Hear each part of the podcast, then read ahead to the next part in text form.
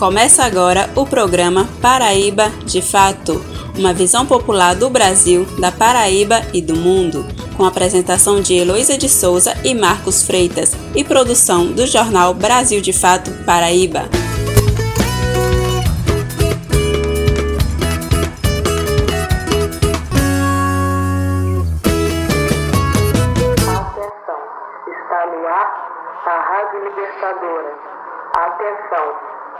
No ar a Rádio Libertadora. Atenção. Temos presente em nossos estúdios.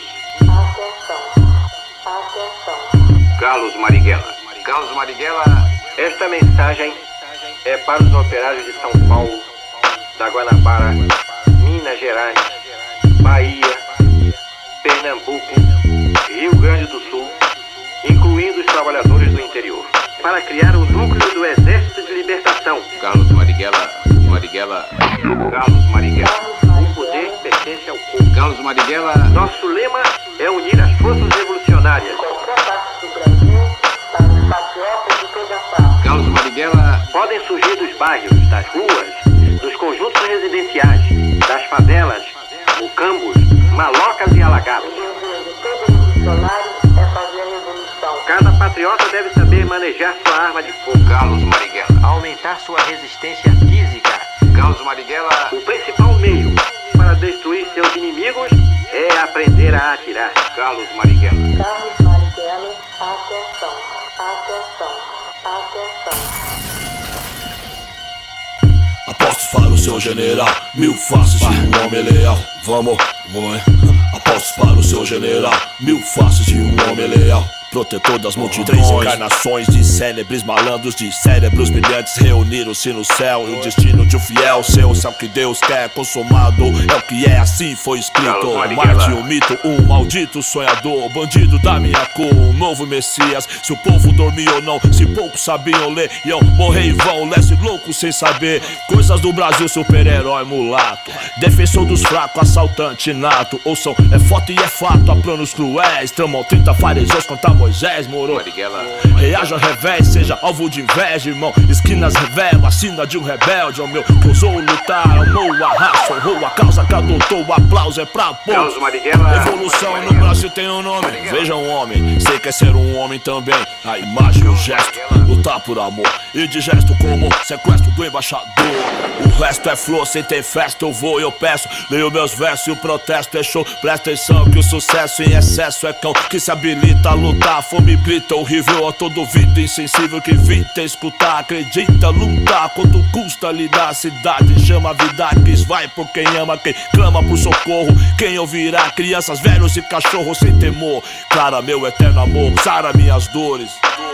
Pra não dizer que eu não falei das flores. Da Bahia de São Salvador, Brasil. Capoeira mata um, mata mil Porque me fez hábil como um cão. Sábio como um monge, de reflexo. De longe homem complexo, sim Confesso que iria ver Davi matar Golias. Nos trevos e cancelas, becos e vielas Guetos e favelas, quero ver você Trocar de igual. Sobre os degraus Precipícios e vida difícil O povo feliz Quem samba fica, quem não samba, camba Chegou, salve geral da mansão dos bambá não se faz revolução sem o fura na mão. Sem justiça não há paz, é escravidão. Revolução no Brasil tem o um nome. Carlos Marighella. Uhum. Apostos para o seu general, mil faces de um homem leal. Vamos, apostos para o seu general, mil faces de um homem Olá! Bom dia para você que está sintonizado no programa Paraíba de Fato. Começamos o nosso programa ao som de Racionais MC. Eu sou Heloísa de Souza e estarei com vocês trazendo muita informação com a visão popular da Paraíba, do Brasil e do mundo. Bom dia, gente. Eu sou Marcos Freitas e durante uma hora estaremos com vocês.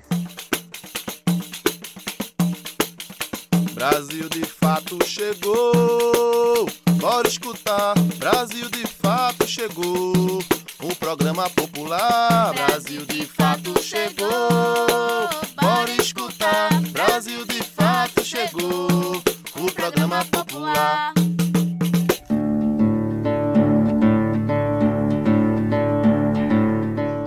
Pois é, Marquinhos. O som de Racionais MC, que abriu aqui o nosso programa, está na trilha do filme Marighella, que entrou em cartaz em todos os cinemas do Brasil. Carlos Marighella era militante, lutou contra a ditadura militar no Brasil e foi assassinado no dia 4 de novembro de 1969.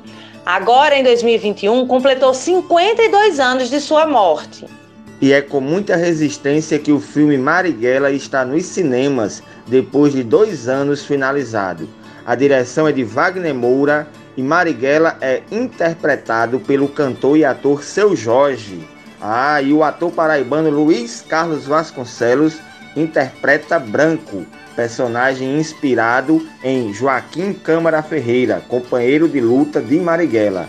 Vamos prestigiar o cinema nacional e assistir ao filme, minha gente. Aqui em João Pessoa está em cartaz na Cinépolis do Shopping Manaíra e no Mangabeira Shopping. E detalhe, Marighella já é o filme brasileiro mais assistido deste ano. É isso aí. E hoje, Marquinhos, dia 6 de novembro, é também o Dia Nacional do Riso. Hoje a gente está consternado com a morte da cantora e compositora Marília Mendonça. Também enfrentamos um momento de retrocesso. Temos 19 milhões de brasileiras e brasileiros em situação de fome. Então a gente não tem muito espaço para o riso. Mas a gente precisa exercitar esse modo genuíno que faz tanto bem à saúde, que é o riso.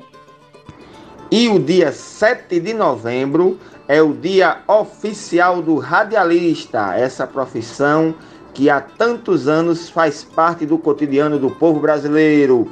Parabéns aos radialistas da Rádio Sanhoá, parabéns aos radialistas da Mangabeira FM e parabéns a todos os radialistas aí de todos os programas Brasil de Fato de todo o Brasil. E se você quiser participar do nosso programa, é só mandar um áudio no nosso WhatsApp dizendo seu nome, de onde você está falando e mandar o seu recado. O número é 99110 4041. 99110 4041. A gente também está no Instagram e no Facebook com o arroba Brasil de Fato PB. Não esquece e segue a gente por lá também, hein?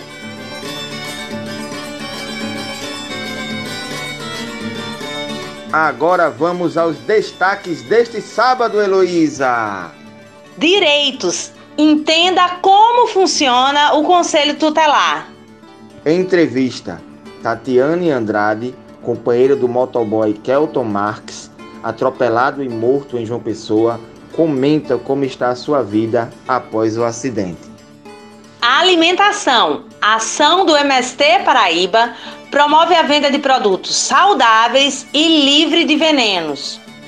Fica por aqui que a edição de hoje do programa Paraíba de Fato está apenas começando. Agora com vocês, a repórter Carolina Ferreira. Momento Notícias. Quem está acompanhando as notícias em João Pessoa tem percebido uma série de questões relacionadas a crianças e adolescentes que sofreram violência ou tiveram seus direitos violados. No início de setembro, a menina Aniele Teixeira, de 11 anos, foi assassinada por um conhecido de sua mãe, José Alex da Silva, de 35 anos. A família estava dormindo em um quiosque na praia de Cabo Branco, quando a menina foi retirada do local e morta.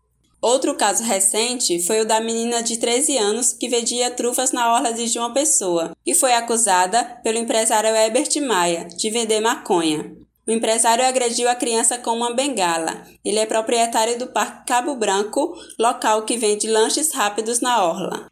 A situação revoltou os presentes que assistiram à cena de humilhação à criança. O Ministério Público do Trabalho informou que recebeu denúncia de exploração do trabalho infantil e que está investigando o caso, porém, aguarda relatório do Conselho Tutelar para dar seguimento à apuração. A defesa da adolescente, feita pela advogada criminalista Ana Beatriz Elfrazino, disse que vai ingressar representação contra o investigado pelas supostas práticas dos crimes de calúnia, difamação e lesão corporal simples. Mais um caso envolvendo criança foi amplamente divulgado pela mídia paraibana, a de uma mãe de 15 anos que agrediu seu filho de quase 5 anos. A mãe engravidou aos 10 anos, em consequência do estupro cometido por seu padrasto. Sofrendo uma série de violações e julgada como um monstro pela mídia, a situação nos alertou para a necessidade de trabalharmos a rede de proteção para crianças e adolescentes presente em João Pessoa e na Paraíba. E para começar essa série a respeito desse tema, vamos começar falando sobre o Conselho Tutelar. Para isso, fomos conversar com Verônica Oliveira, conselheira tutelar na região de Mangabeira, em João Pessoa. Verônica nos explicou como funciona o Conselho Tutelar. Conselho Tutelar é um órgão não jurisdicional, isso quer dizer que ele não faz parte do sistema de justiça, porém, ele é um órgão onde os conselheiros são escolhidos com o voto popular da comunidade onde atua para zelar pelo cumprimento do direito de crianças e adolescentes.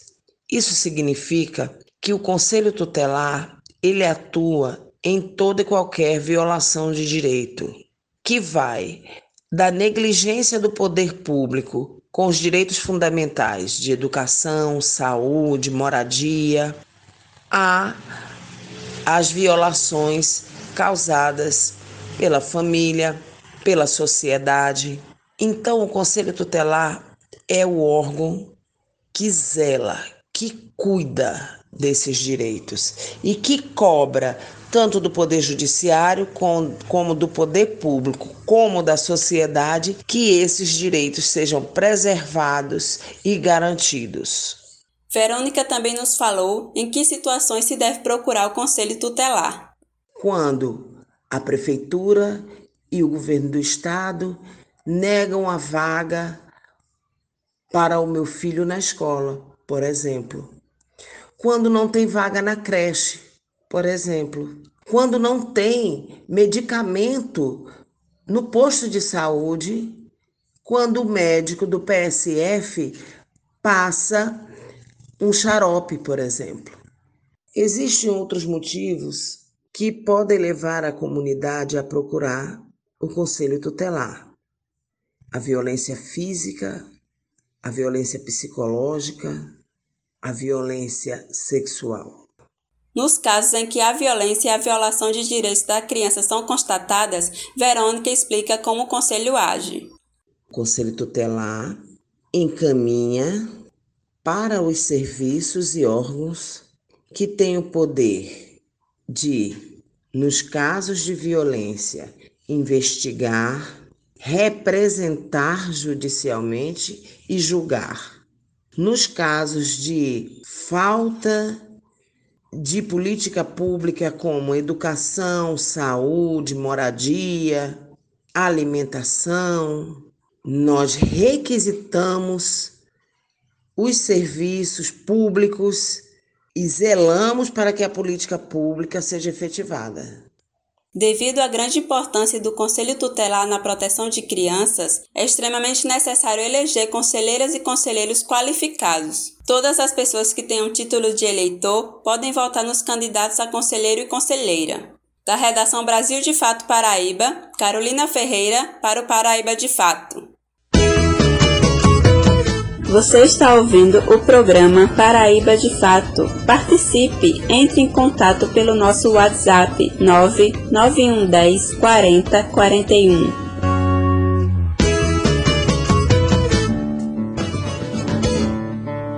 Pois é, preciso denunciar os casos de violação dos direitos das crianças, dos adolescentes. Também a gente precisa refletir Marquinhos, que não é criminalizar a pobreza, né, em que essas crianças e adolescentes estão, na situação em que estão, mas é preciso ter a sensibilidade de entender a situação que cada criança vive, de respeitar os direitos das crianças e adolescentes como sujeito de direitos, né? E nos casos de denúncia, discar o 100, que lá vai direcionar para os serviços especializados, para os serviços que vão conversar com as famílias e com as crianças e adolescentes e vão dar o encaminhamento correto para essas crianças, né? Porque muitas vezes falta um pouco de sensibilidade também, né, Marquinhos, com relação à situação em que as crianças estão. Porque, evidentemente, que a desigualdade social que a gente vive no nosso país faz com que as crianças e adolescentes tenham é, vidas muito diferentes na classe média, nas periferias ou nas classes altas, né? Exatamente. E o aumento da desigualdade social que nós estamos vivenciando aqui no último período tem feito com que muitas famílias é, tenham que se virar para poder garantir a sua sobrevivência, né? Um dos temas que a gente vai tratar hoje é o tema do Auxílio Brasil né, que aí está uma incógnita. Acabou, acabou o Bolsa Família, o governo federal acabou o Bolsa Família e ainda não instituiu esse Auxílio Brasil. Está um, tá um vácuo nessa política pública. Além disso, nós temos um desemprego enorme na sociedade, temos a situação de, é, da, da, população brasileira, mais da metade em insegurança alimentar e uma boa quantidade de, de pessoas, de famílias passando fome então, você precisa ter, entender que, por exemplo, quando a gente encontra uma criança ou um adolescente num sinal, ali é um sinal para toda a sociedade, não é um alerta só para aquela família daquela criança. É, uma, é um sinal para toda a sociedade dessa desigualdade que a gente está vivenciando agora. E que a gente precisa mudar todo esse estado de coisas para garantir que a criança tenha o direito de ser criança. Porque o que é que, que é, a gente vivencia? Nesse sistema, nessa sociedade e com essas políticas de exclusão que a gente vivencia com esse governo. É que está sendo roubado a, das crianças o direito delas serem crianças, delas brincarem, delas, delas terem acesso à educação, delas poderem viver esse momento da vida que é tão importante é, e que nos ajuda a formar quem a gente vai ser também, né, quando, quando chega na fase adulta. Verdade. Então é, é importante esse alerta de Verônica, né? Mandar um abraço aí para a conselheira Verônica Oliveira, né, da região de Mangabeira, e a todas as conselheiras e os conselheiros tutelares. Porque muitas vezes eles são vistos como inimigos, né? Inimigos ali daquela, daquela família. E não é o caso, é como o Verônica colocou, né? O conselho não tem esse caráter pol policialesco, né? Um conselho ele vai garantir os direitos das crianças. Então, qualquer tipo de violação, de, de situação de violência que crianças e adolescentes estejam passando, é importante que a gente diz que o 100, que é um, para denúncias, é um número grátis, né? E que se você tem necessidade, pode também procurar o conselho tutelar da região para orientação, uhum. que é isso que o conselho tutelar faz, né? E, e assim, só, a gente também quer se solidarizar com a situação da criança que foi acusada lá no, no Cabo Branco, né? Que estava vendendo os doces, ali a balinha, justamente nessa situação que você está falando, né, Marquinhos? Uhum.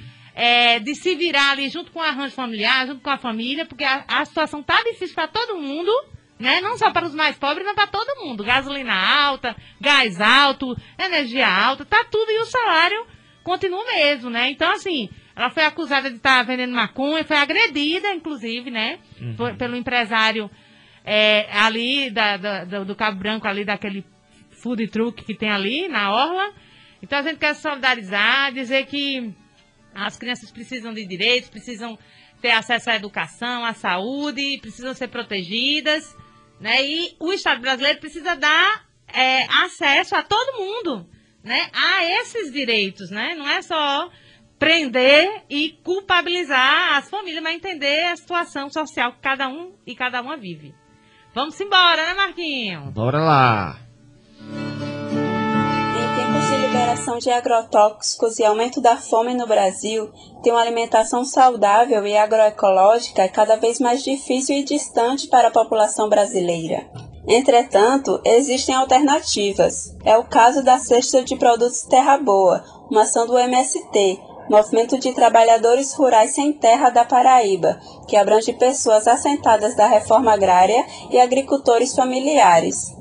Os produtos são das regiões do litoral, Borborema, Várzea, Brejo e Curimataú. Alimentos como frutas, verduras, grãos, carnes e queijos são fornecidos para compor a venda das cestas. Gilmar Felipe Vicente é da coordenação estadual do MST e agricultor do assentamento 1 de Março, localizado no município de Pintibu, na Paraíba.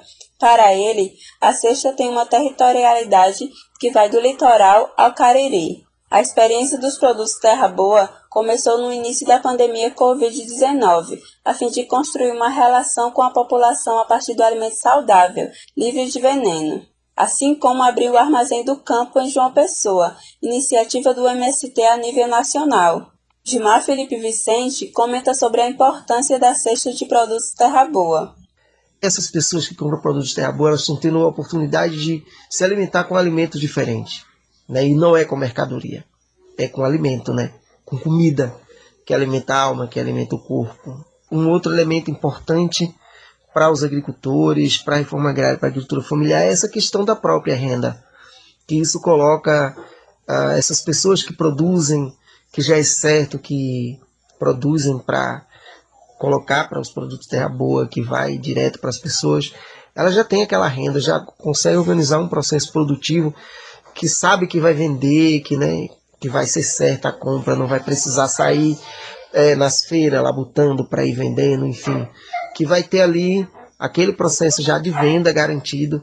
Então, eu acho que são alguns elementos e dizer que por último, uma importância fundamental é a gente estar afirmando um espaço né, com pessoas que têm um compromisso, uma relação direta com a gente, que sempre tiveram um compromisso com a agricultura familiar, com a reforma agrária, e que a gente está conseguindo, a partir dos produtos Terra Boa, poder levar direto para essas pessoas, que elas consigam comprar nossos produtos direto, né, e, e sabe que está chegando na sua mesa um alimento resultado de uma trajetória histórica, de luta de sujeito, de pessoas de que, que lutam todo dia pela liberdade da terra, contra o uso de veneno, por relações igualitárias de produção, por relações igualitárias de gênero e que vem construindo uma nova perspectiva produtiva. Além dos produtores, a atividade envolve uma série de pessoas, como a coordenação, a equipe de transporte, equipe de organização e equipe de entrega das cestas. A venda dos alimentos acontece de 15 em 15 dias. Os pedidos podem ser feitos de sexta a terça-feira na semana referente à entrega quinzenal, por meio do site Produtos Terra Boa. Carolina Ferreira, para o Paraíba de Fato. Você está ouvindo o programa Paraíba de Fato. Participe, entre em contato pelo nosso WhatsApp 99110 40 41. Isso mesmo, gente. Vamos fortalecer o trabalho dos assentamentos da reforma agrária e da agricultura familiar no nosso estado. A venda dos, dos alimentos é, do Terra Boa está aberta até a próxima terça-feira. Então, o site, você acessa o site, né? E faz o seu pedido até a próxima terça-feira.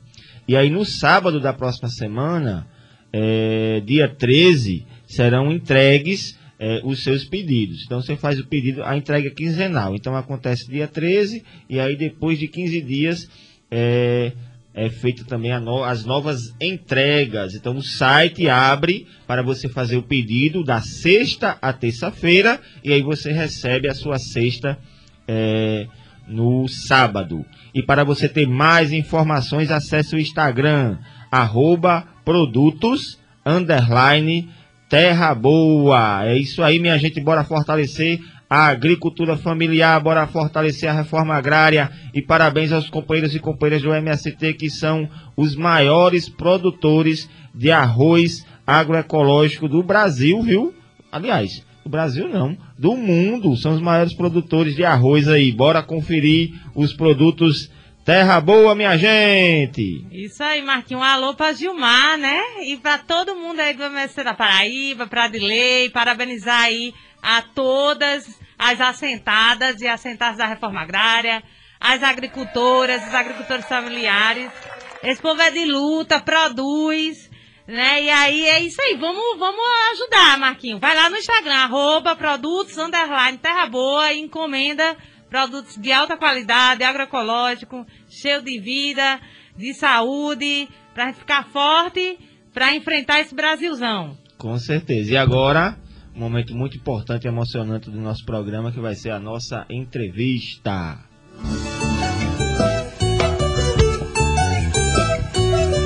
Entrevista do dia.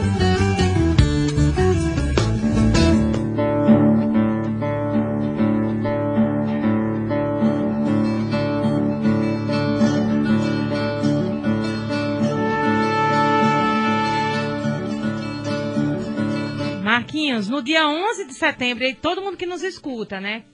dia 11, o motoboy Kelton Marques foi atropelado e morto pelo empresário Juan Macário. O caso aconteceu ali no Retorno de Manaíra, aqui em João Pessoa, né? O suspeito de matar Kelton dirigia em alta velocidade ultrapassou o sinal vermelho. Ele continua foragido. O fato mobilizou os motoboys da cidade. Diversos protestos já foram realizados pedindo justiça e melhorias nas condições de trabalho para a categoria. Pois é, Lu. Quando ocorre um acidente, lidar com a perda de uma pessoa pode ser devastador. É preciso ter uma rede de apoio grande, forte, né? Então a nossa jornalista Carolina Ferreira entrevista Tatiane Andrade, companheira de Kelton Marx. Vamos ouvir agora a entrevista. Tatiane. Obrigada por aceitar conversar com o Paraíba de Fato. Para começar, qual o sentimento de até o momento ver o suspeito do crime, o empresário Juan Macário, ainda foragido? Olá, bom dia. É, o sentimento que eu sinto é sentimento de dor e revolta. Dor pela perca meu marido. Hoje eu não tenho meu marido mais comigo. A ausência dele na minha vida dói muito. A minha vida virou de cabeça para baixo. Eu fui dormir de um jeito e acordei com aquela triste notícia do assassinato do meu marido. Então é dor. E revolta porque o assassino do meu marido ainda continua foragido, ainda continua solto.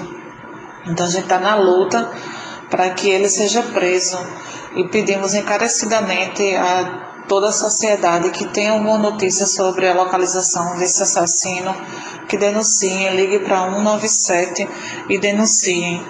Ele precisa pagar pelo crime que ele cometeu. Eu sei que não vai trazer o meu marido de volta, infelizmente, mas ele precisa ser preso para que ele pare com essas atitudes, porque nós vimos na própria câmera que o assassino tinha dentro do carro, né, o momento que ele assassinou meu marido, a velocidade que ele estava e ultrapassando o sinal vermelho. E aquele vídeo não é o único da câmera. Vários outros vídeos, em vários outros momentos, em dias diferentes, ele fazia a mesma coisa. Então era de costume ele ultrapassar sinal vermelho. Infelizmente, foi o meu marido quem cruzou com ele no dia 11 de setembro, mas poderia ter sido outras.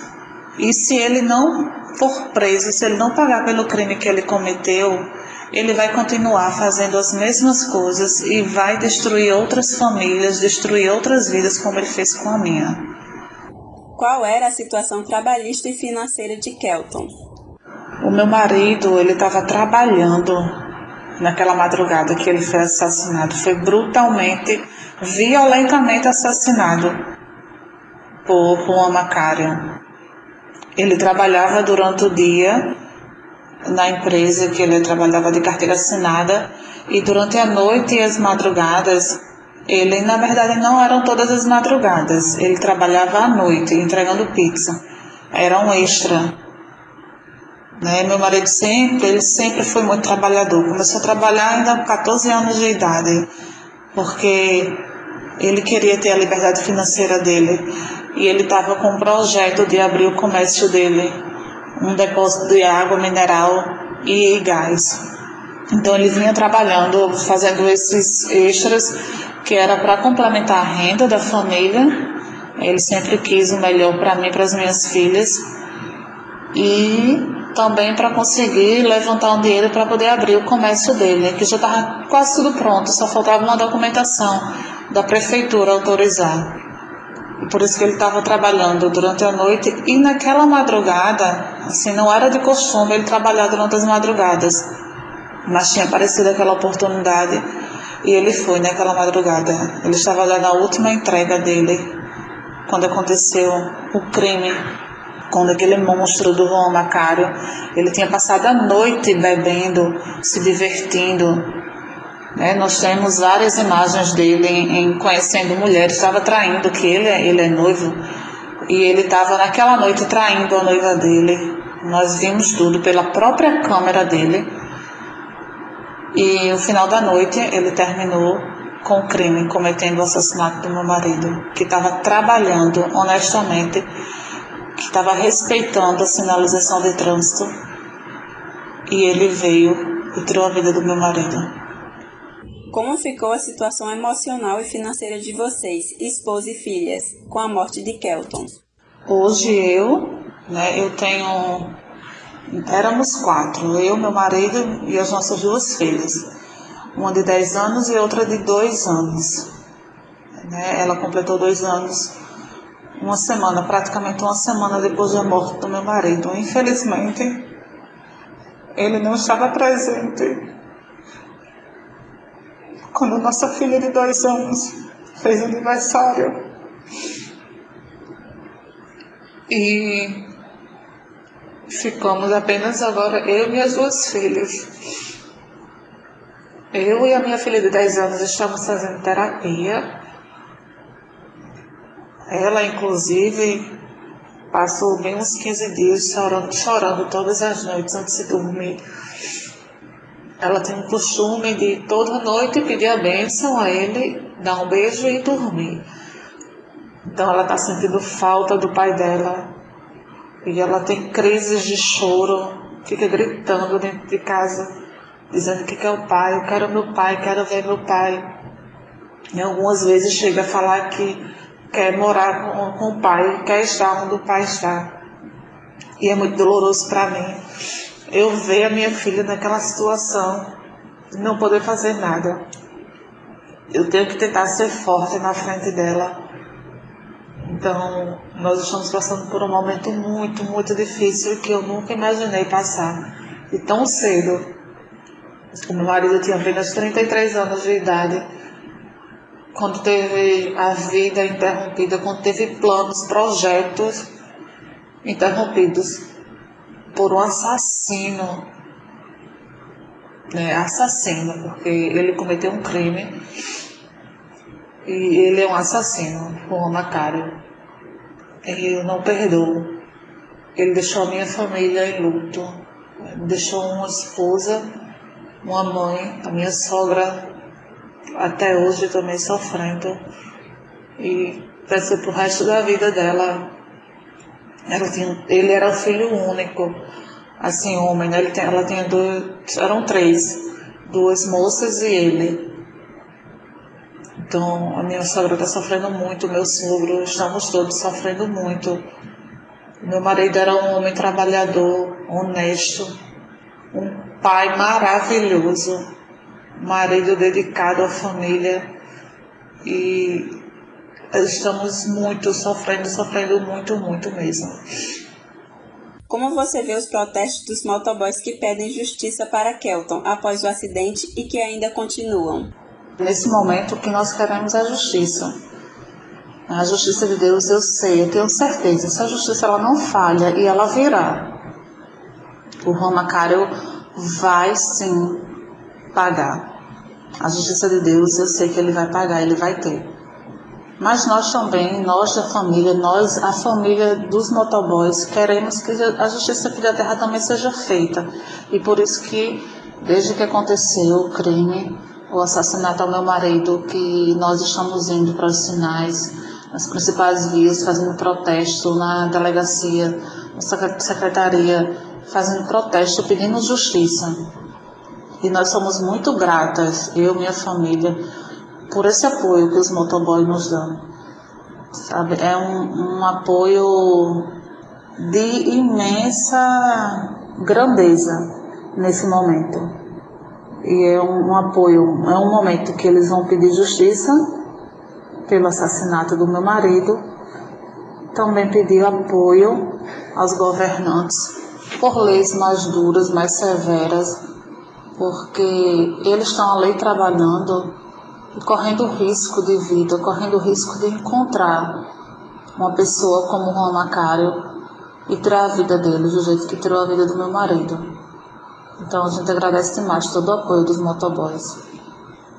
Você tem planos para a sua vida e das suas filhas de agora em diante? Como é lidar com essa mudança tão repentina? E os planos que eu tenho para mim e para as minhas filhas é, de dar continuidade, dar continuidade aos planos que meu marido tinha.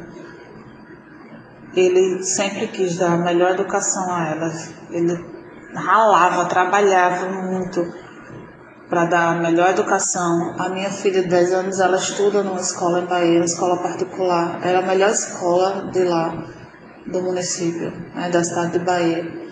E eu vou dar continuidade a tudo que o meu marido pretendia fazer por, pelas minhas filhas, né, pelas nossas filhas, eu vou tentar dar continuidade. Eu aqui na terra e ele lá no céu me dando força e me apoiando para que eu consiga seguir em frente. Porque fácil não está sendo. Não está sendo fácil. Eu, eu venho trabalhar chorando, eu volto chorando, com a falta, a saudade, um vazio que eu sinto. Hoje eu me sinto só, apesar de ter minha mãe, de ter a minha sogra, de ter os cunhados pessoal ao meu redor, mas eu me sinto só a falta que meu marido me faz, um vazio enorme. Então, os planos são os planos de Deus nas nossas vidas e eu tentar dar continuidade aos planos do meu marido também e dar uma boa criação e educação às nossas filhas. Agradeço por compartilhar este momento com a gente. Faltamos com a Heloísa de Souza e Marcos Freitas. Obrigada, Carol. Obrigada, Tatiane, pela entrevista. Lembrando que na próxima segunda, dia 8, vai acontecer uma paralisação dos motoboys. O ato vai acontecer no retão de Manaíra, local onde o acidente aconteceu, né? A paralisação começa a partir das 3 horas da tarde. Ela segue ao longo do dia, podendo ser prolongada. Os motoboys pedem justiça pela morte de Kelton Marx e melhorias para a classe. Você está ouvindo o programa Paraíba de Fato. Participe, entre em contato pelo nosso WhatsApp 99110 40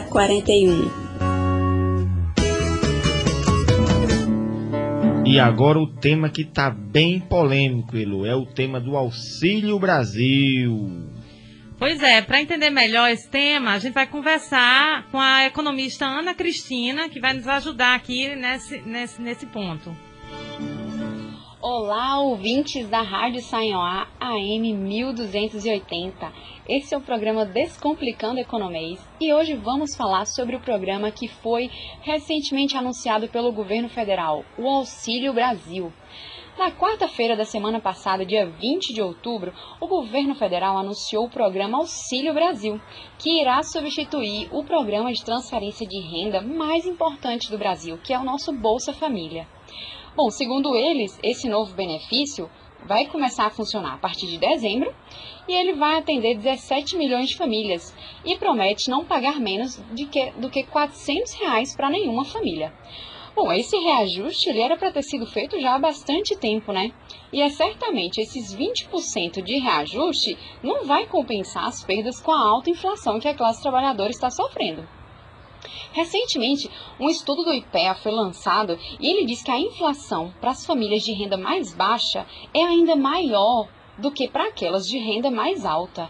Porque nós, né, trabalhadores e trabalhadoras, gastamos o nosso salário basicamente com alimentação, transporte, gás e alguns serviços como educação, saúde, etc. E nós estamos vendo que essa conta não bate.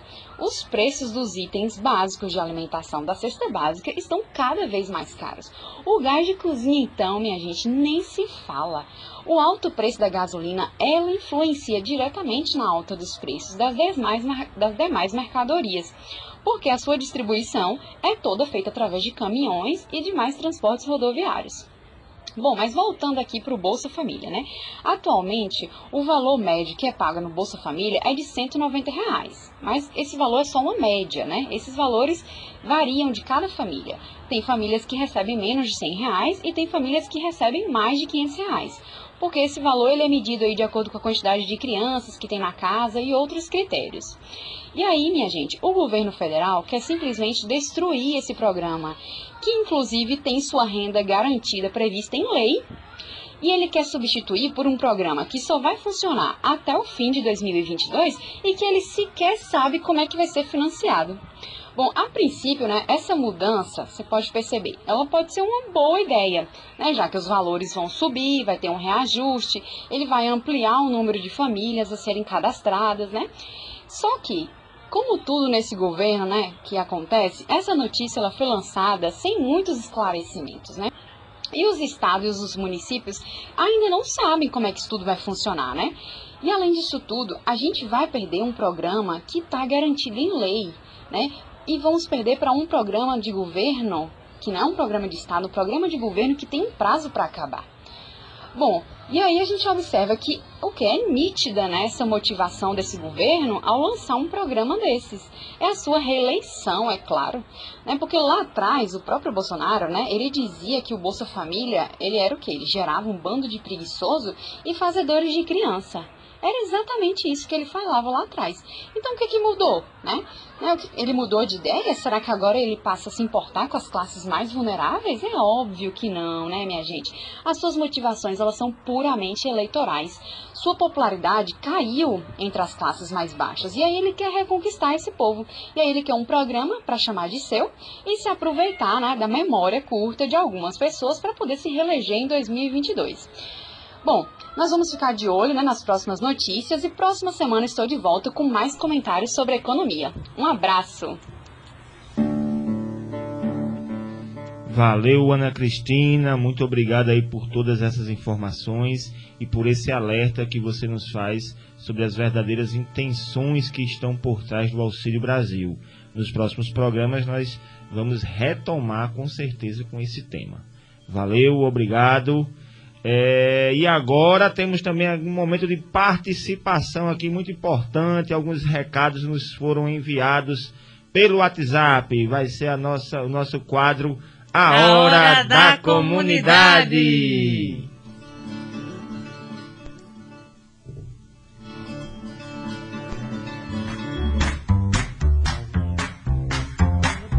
Agora é a hora da comunidade. Aqui meus apelos, pela Laranjeira. Nós temos um buraco aqui que já está aniversariando, prejudicando o povo.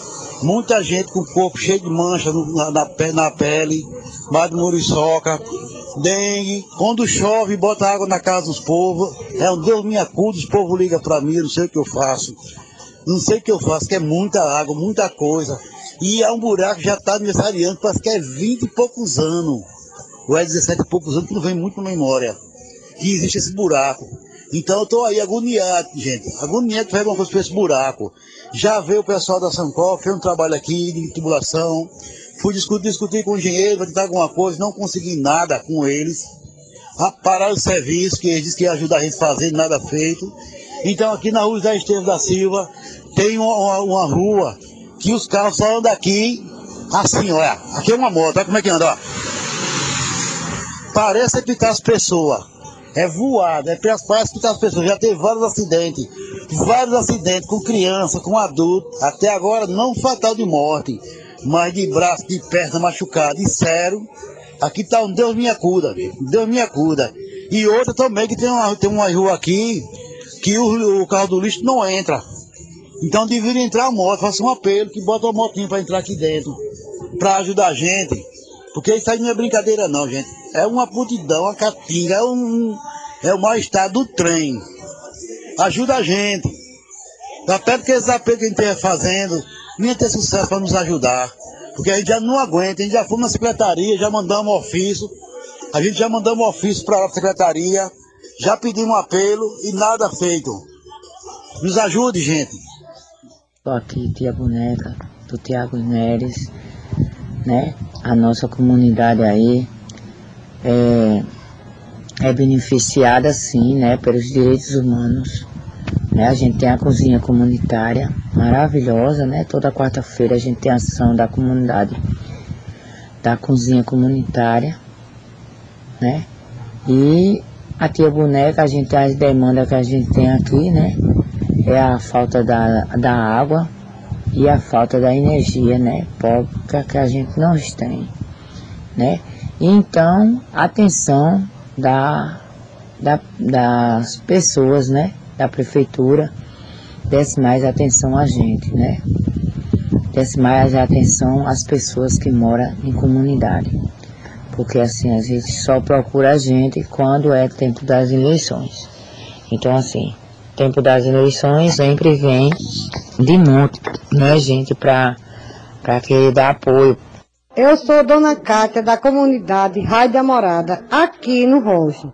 O seguinte é que a CBTU começou a limpeza das galerias aqui, que tem na rua, Rua Silva Ramos.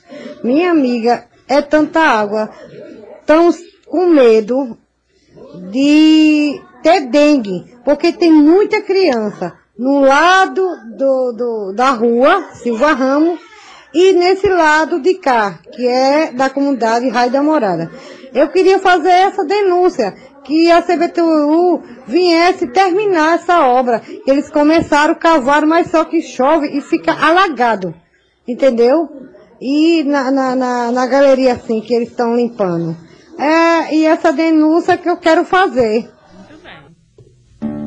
Pois é, então um alô aí para a Prefeitura Municipal de João Pessoa, para olhar com mais atenção para a comunidade Laranjeiras aí, que foi a denúncia que seu Nildo fez, né, do buraco que está completando 20 anos, ali no José Américo, e também para a Tia Boneca aí, ó, a Prefeitura, denúncia aí de que está faltando água e energia na comunidade Tiago Neri.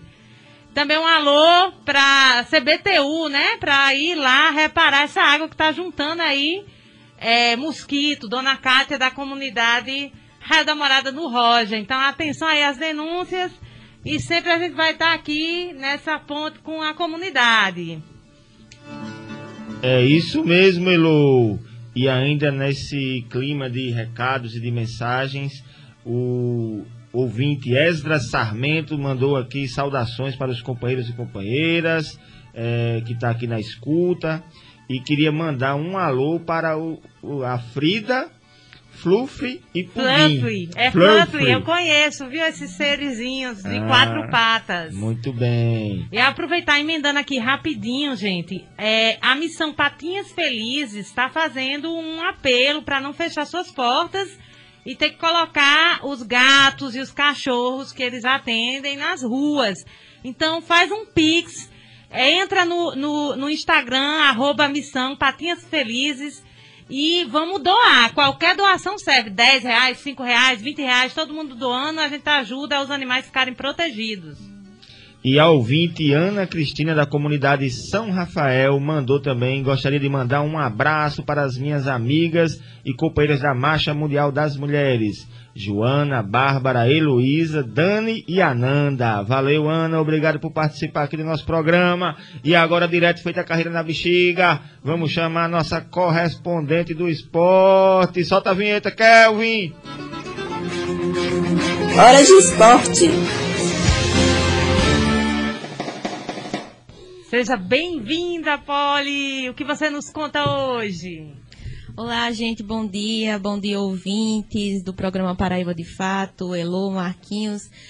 E hoje nós vamos falar dos Jogos Escolares Brasileiros, né? Nós tivemos atletas paraibanos, talentos paraibanos jovens no Rio de Janeiro competindo neste mês de outubro eh, nos Jogos Escolares, né? Os Jogos Escolares tinham dado uma pausa e regressaram agora, né? E a Paraíba teve 229 atletas, né? E eu destaco aqui também a questão dos, do ensino da rede municipal de ensino é, e também da rede pública, que enviaram atletas, né, enviaram atletas da luta olímpica, tanto na luta livre quanto na luta greco-romana. Nós tivemos representantes. Nós sabemos que as escolas particulares têm um incentivo a mais né, para essas práticas esportivas e a gente tem que olhar realmente para a rede municipal e para a rede pública. É, também temos cinco para-atletas, é, que é importante destacar que as Paralimpíadas Escolares vão acontecer agora, em novembro, no dia 22, elas iniciam, e temos cinco para-atletas competindo. E aqui eu vou deixar o nome dos nossos atletas que ganharam medalhas, né? E são todos atletas da Rede Municipal de Ensino de João Pessoa. Vou deixar aqui um abraço para o Caíri Jamerson, para o Nicolas Viana, para Ana Carolina Moura e para Evelyn Wong, que ganharam na luta olímpica. E também fazer de novo aquele apelo. Volta de políticas públicas voltadas ao esporte e também o incentivo, gente, para os atletas do sertão. Tivemos somente atletas do litoral.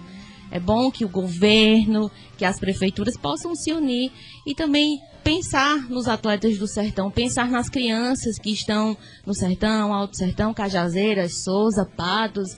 E existem muitos atletas, é, existem muitas crianças que querem participar, que querem ter esse incentivo. Mas infelizmente a gente destaca que em 2019 esse governo destruiu o Ministério do Esporte e sem ministério a gente acaba é, deixando um vácuo e um buraco né, nesses investimentos e acaba que esses jovens talentos também são extremamente prejudicados. Essa semana tivemos uma notícia de uma atleta olímpica, a Rosângela, que teve que abandonar tudo para ser motorista de Uber porque não tem patrocínio, não tem investimento. E é muito triste, é uma notícia muito triste, porque a gente só vê o buraco que se deixou com a saída do Ministério do Esporte e também do Ministério é, da cultura. A gente vê que cultura e esporte para esse governo não vale nada, infelizmente. Mas a gente continua lutando, a gente continua pedindo a esses governos é, que estão aí, estaduais, municipais, que olhem por esses atletas. Tivemos pessoas, tivemos crianças que foram lá, que deram nome, que disseram estamos aqui é, aprendendo, crianças com boas notas nas escolas, que se dedicam. E sabemos que o esporte é uma prática integrativa, é uma prática também pedagógica, educacional que une diversas classes, religiões, estão lá em competição, em competição saudável, que traz disciplina, que traz força, tanto para a saúde física como a saúde mental dessas crianças, e por isso que esses jogos escolares são tão importantes. O governo fez uma campanha, o governo federal fez uma campanha que ele está valorizando e incentivando o esporte por conta dos JEBs. Mas sabemos que não, né? Sabemos que não porque o Ministério do Esporte foi destruído. Então, como é que você diz que valoriza se lá atrás você deixou um buraco? Mas, de certa forma, deixamos um salve e um abraço para esses pequenos guerreiros da rede municipal aqui de João Pessoa que deram o nome e também desejamos boa sorte aos nossos para-atletas que vão iniciar agora a competição dia 22 de novembro. Valeu, Poli. Obrigado, obrigado, obrigado. É muito um minuto para pouca hora. Minha gente já está quase acabando, mas a gente ainda vai para nossa agenda cultural, né, não, Kelvin? Agenda cultural. Amanhã, dia 7 de novembro, de novembro, viu, gente? Acontece o festival Fora Bolsonaro na Praça da Paz, nos bancários, aqui em João Pessoa. Pois é, o festival vai agregar música e resistência. Vamos ouvir agora a produtora cultural do evento e os artistas que vão participar do festival. Olá, meu nome é Regina Negreiros e eu sou produtora cultural. Domingo, dia 7 de novembro, a partir das quatro e meia da tarde, é, vamos estar realizando nos bancários, na Praça da Paz, o primeiro festival Fora Bolsonaro se apresentarão no palco é, do anfiteatro da praça nomes consagrados da música paraibana, como Adaildo Vieira, Adilson Medeiros, Cláudia Lima, Wilson Barros, Gatunas, Coral Voz Ativa, Cristiano Oliveira, Escurinho, Nai Gomes e Chumbrego da Rabeca, além de termos ainda uma apresentação do Maracatu, né, um arrastão com Maracastelo. Então, é, essa é a nossa forma de se indignar e mostrar que a arte, a cultura, a música são formas de resistência. Né? Então, é, esse é um movimento de vanguarda da cultura paraibana e vai ser o primeiro de muitos festivais para delimitar os espaços de resistência e arte né, para combater os crescentes ataques à democracia e à vida. Né? Esse será um marco de resistência e resistência. Então, no evento a gente vai estar também é, arrecadando alimentos, né, não perecíveis, que serão distribuídos para a população vulnerável da nossa cidade. Será um domingo de muita música, muitos sonhos e solidariedade. Olá, eu sou Glaucia Lima, cantora estarei no Festival Fora Bolsonaro, que será no próximo domingo, dia 7 de novembro, às 16h30, na Praça da Paz. Arte e artistas na luta pela retomada do nosso país. A gente se encontra lá. Olá, sou Cristiano Oliveira, violeiro, músico. Estou passando aqui para convidar você a se juntar a nós nesse domingo às 16h30 na Praça da Paz, no Festival Fora Bolsonaro, porque a gente precisa dizer não a esse governo Bolsonaro, genocida. Fora Bolsonaro. Espero vocês lá. Valeu! Valeu, gente! Para encerrando aqui o nosso programa Paraíba de Fato, nós temos uma homenagem também para fazer, né, Lu? Com certeza, com muita tristeza a gente soube do falecimento da cantora, compositora Marília Mendonça, né? Ontem uma queda de avião. Além de Marília, o acidente deixou mais quatro mortos. A, can a cantora Marília Mendonça revolucionou a sofrência e o espaço das mulheres na música sertaneja. Tem uma multidão de fãs espalhadas pelo Brasil. E a gente aqui com muita honra e também com muita tristeza quer fazer uma homenagem a essa grande cantora e compositora Marília Mendonça, que vai viver sempre nos nossos corações. A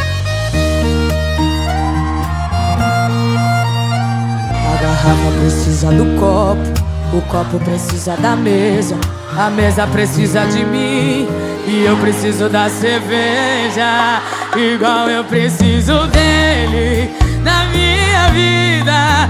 Mas quanto mais eu vou atrás, mais ele pisa. Então já que é assim, se por ele eu sofro sem pausa, quem quiser me amar também vai sofrer nessa bagaça.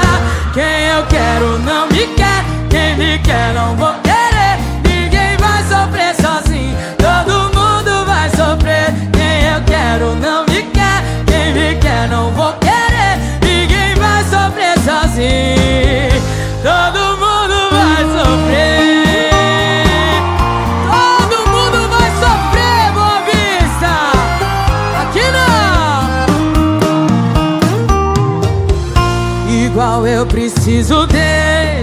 na minha vida. Mas quanto mais eu vou atrás, mais ele pisa. Então já que é assim, se por ele eu sofro sem pausa, quem quiser me amar também vai sofrer nessa bagaça. Quem eu quero não me quer, quem me quer não vou querer. Ninguém vai sofrer sozinho, todo mundo vai sofrer. Quem eu quero não me